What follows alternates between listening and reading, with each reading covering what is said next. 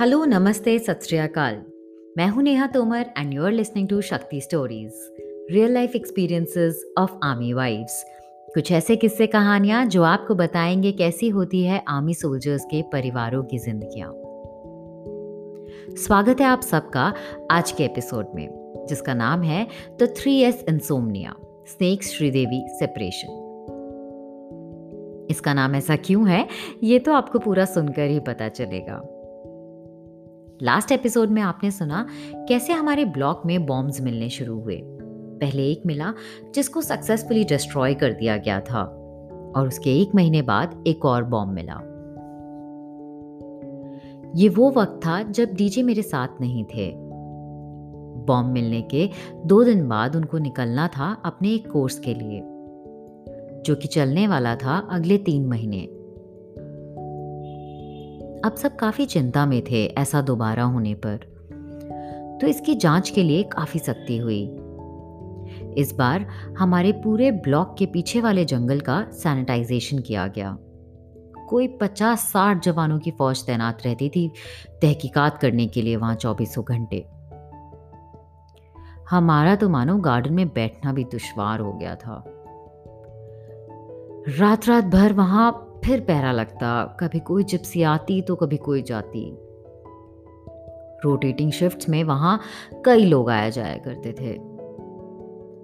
और ऐसा पहली बार हो रहा था कि मैं एकदम अकेले रहने वाली थी। तो शायद थोड़ी एंजाइटी भी थी मुझमें। स्पेशली ये बॉम्ब इंसिडेंट की वजह से। क्योंकि इतने लोगों का दिन रात आना जाना थोड़ा डिस्टर्ब करता था मुझे। दिमाग में हमेशा एक डर रहता था कि कोई कहीं गलत लोग ना आ जाएँ ऐसे मौके पर। रात रात भर मैं जगी रहती थी, क्योंकि मुझे जैसे ही पीछे से कोई आवाज़ें आती तो मैं तुरंत सतर्क हो जाती। फिर इसी दौरान श्रीदेवी की अचानक डेथ हो गई। मौत की वजह बाथटब में डूबने से बताई गई। जिस पर सभी लोग अपने संदेह जता रहे थे उस वक्त, कि ऐसा कैसे हो सकता है? ज़रूर किसी ने मर्डर किया है, कुछ खिलाया है या कोई जान कर मार कर गया है एट्सेट्रा एट्सेट्रा अब क्योंकि मेरी नींद डिस्टर्ब करने ही लगी थी मुझे, मैं टाइम पास करने के लिए एक दिन श्रीदेवी की मूवी ही देखने लगी, जो कि किसी तो टीवी चैनल पर आ रही थी। कोइंसिडेंस कहेंगे या क्या, ये मूवी कोई और नहीं मॉम थी। अगर आपने ये मूवी देखी होगी तो आपको पता होगा कि इस फ़िल्म में श्रीदेवी अपनी बेटी से हुए दुष्कर्म का बदला लेने के लिए लोगों को कैसे मारने निकल पड़ती है। मैं उनमें से हूँ जो कि हॉरर मूवीज़ देखना इसलिए पसंद नहीं करते क्योंकि वो सब अनरियल होता है और ना ही उनसे डरती हूँ। पर यह फ़िल्म जो कि काफ़ी रियलिस्टिक कहानी थी, उससे मैं डरने लगी थी। शायद ये डर अकेले रहने की वजह से ज़्यादा था। सोने पे सुहागा था, एक कोबरा सांप, जिसको मैंने दो दिन पहले अपनी आँखों से सीएमई का मेन रोड क्रॉस करते हुए देखा था। बस अब क्या था? मेरी नींद तो मानो उड़ ही गई थी। रात रात पर जग कर मैं सारे विंडोज़ और डोर्स चेक किया करती थी। कहीं कुछ खुला तो नहीं रह गया है। इंसानों से ज़्यादा वहाँ की वाइल्ड लाइफ से डरती थी मैं। सोते समय बेड के एक साइड हॉकी स्टिक दूसरे साइड आइस वॉकिंग स्टिक लेकर सोती थी। ताकि रात में मुझे कहीं कुछ ज़रूरत पड़े तो रिएक्ट कर सकूँ तुरंत। नींद तो मानो अब दिवाली पे आते हुए उन मेहमानों जैसे हो गई थी जो बस दिवाली गिफ्ट देकर फट से निकल लेते हैं, ये कहकर कि हमें और भी कहीं जाना है, अगली बार बैठेंगे। खैर, इस दौरान एक दिन मेरी माँ ने फ़ोन किया और उनसे बात करते हुए मैंने उन्हें बताया कि मैं अभी मूवी देख रही हूँ क्योंकि नींद नहीं आती आजकल टाइम से। बस, फिर क्या था? उस रात मैं तो देर सवेर सो गई अपनी मूवी ख़त्म करके और सुबह जगती हूँ तो मैसेज देखा अपने पापा का। सुबह साढ़े चार बजे का। जनरली पापा मैसेजेस करते नहीं हैं। तो उनका सुबह सुबह मैसेज देखने पर ही मैं टेंशन में आ गई थी। और मैसेज पढ़ा तो उसमें लिखा था प्लीज़ कॉल इट्स अर्जेंट सुबह 5:40 पर जब मैंने ये मैसेज देखा और फ़ोन घुमाया पापा को तुरंत, मेरे दिल की धड़कनें तो मानो रुकने का नाम ही नहीं ले रही थी, जब तक पापा ने फ़ोन नहीं उठाया। पापा ने बताया कि मेरी माँ पूरी रात बेचैन रही। और सो नहीं पाई हैं। ये सुनकर कि मुझे ठीक से नींद नहीं आ रही है। मेरी चिंता में उन्होंने अपना हाल बेहाल कर लिया था। अब तक उन्होंने कभी मुझे अकेले नहीं छोड़ा था, जिसमें कि मैं अब एक नए शहर में थी, जो कि उनसे कुछ 1500 किलोमीटर दूर था। तो उनकी बेचैनी जायज़ थी। मैंने उन्हें समझाया कि मैं एकदम ठीक हूँ और उनको चिंता करने की कोई ज़रूरत नहीं है पर उनको तसल्ली कहाँ थी? खुद तो बेचारी ना निकल पाई अपने घर की ड्यूटीज़ के चलते पर मेरे भाई के एग्ज़ाम्स ख़त्म होने के तुरंत बाद मेरे दादी और मेरे भाई को भेजने का प्लान किया उन्होंने। और उससे पहले ही आ, मेरा बर्थडे भी आना था तो पापा ने भी अचानक प्लान किया और आ गए पुणे। ताकि मुझे अकेला ना लगे मेरे बर्थडे पर। आप मानेंगे, ये इंसोमनिया चला कुछ एक महीना। और एग्जैक्ट डेट मुझे इसकी इसलिए याद है, क्योंकि जिस दिन मुझे नींद आई, उस दिन मेरे पड़ोसी नेहा का बर्थडे था। उनके हस्बैंड ने उनको सरप्राइज़ करने के लिए हमारे घर के फ्रिज में शैम्पेन रखी थी। To mark her thirtieth birthday surprise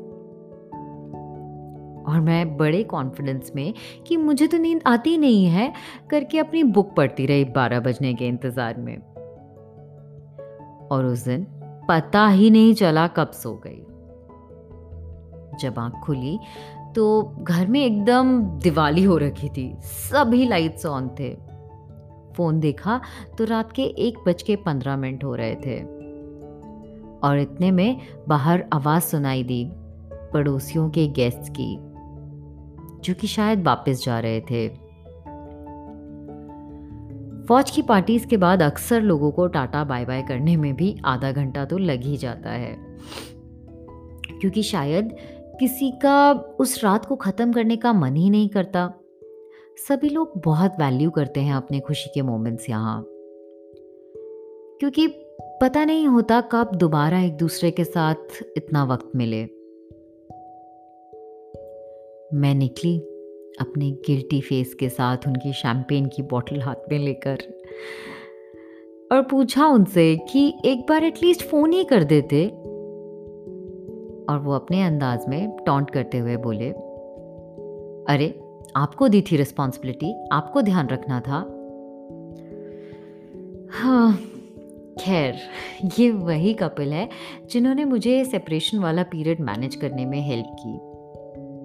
Neha, जो कि खुद ऐसे कई कोर्सेज और एक्सरसाइजेस की वजह से मेजर साहब से दूर रह चुकी थी, हर एक्सपीरियंस केम इन हैंडी उनका साफ़ कहना था, देखो, ऐसा टाइम हम आर्मी वाइफ्स की लाइफ में आता ही रहेगा so it is important that you learn how to deal with this कुछ नए स्किल्स सीखो, कुछ नए लोगों से मिलो, जो सब चीज़ें तुम इस वजह से नहीं कर पाती कि तुम्हारे हस्बैंड साथ हैं, वो सब चीज़ें दोबारा से शुरू करो।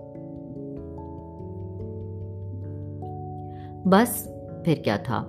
जब बड़े लोग कुछ ज्ञान दें तो तुरंत मान लेना चाहिए। सबसे पहले मैंने स्विमिंग क्लासेस ज्वाइन की। And let me tell you मुझे स्विमिंग से बहुत ज़्यादा डर लगता था। But eventually I came out of that fear और बिगिनर्स लेवल तो सीख ही गई थी जब तक डीजे वापस आए। कॉलेज ऑफ़ मिलिट्री इंजीनियरिंग में देश के कुछ चुनिंदा रोइंग नोड्स में से एक है। तो मैंने रोइंग भी ज्वाइन कर लिया। जब मैं वहाँ रोइंग सीखने जाती थी, तब वहाँ national level players Asian games की प्रैक्टिस कर रहे होते थे। तो हम रेजिडेंस के लिए सुबह सिक्स टू सेवन ए का ही टाइम रहता था। जिस दिन रोइंग करने का मन नहीं होता था या लेट हो जाती थी जगने में, उस दिन रनिंग शुरू किया। मेजर साहब जो अपने कैडेट्स को प्रेजेंटेशन के थ्रू रनिंग के टिप्स एंड ट्रिक्स सिखाते थे, उन्होंने अपना कुछ ज्ञान मेरे साथ भी शेयर किया। बाकायदा साइंस बिहाइंड रनिंग पर नोट्स शेयर किए गए। और माने या ना माने, फ़ायदा तो ज़रूर हुआ, जहाँ पहले मैं कुछ चार किलोमीटर भागती थी। डीजे के वापस आने तक seven to eight kilometres regular हो गया था मेरा। और किसी किसी दिन तो दस किलोमीटर भी करने लगी थी। Quite a progress I must say